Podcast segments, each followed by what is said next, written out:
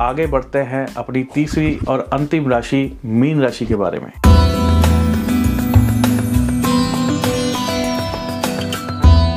Mean राशि वाले लोगों का इस समय में शत्रु योग भी दोस्तों एक्टिव हुआ हुआ है।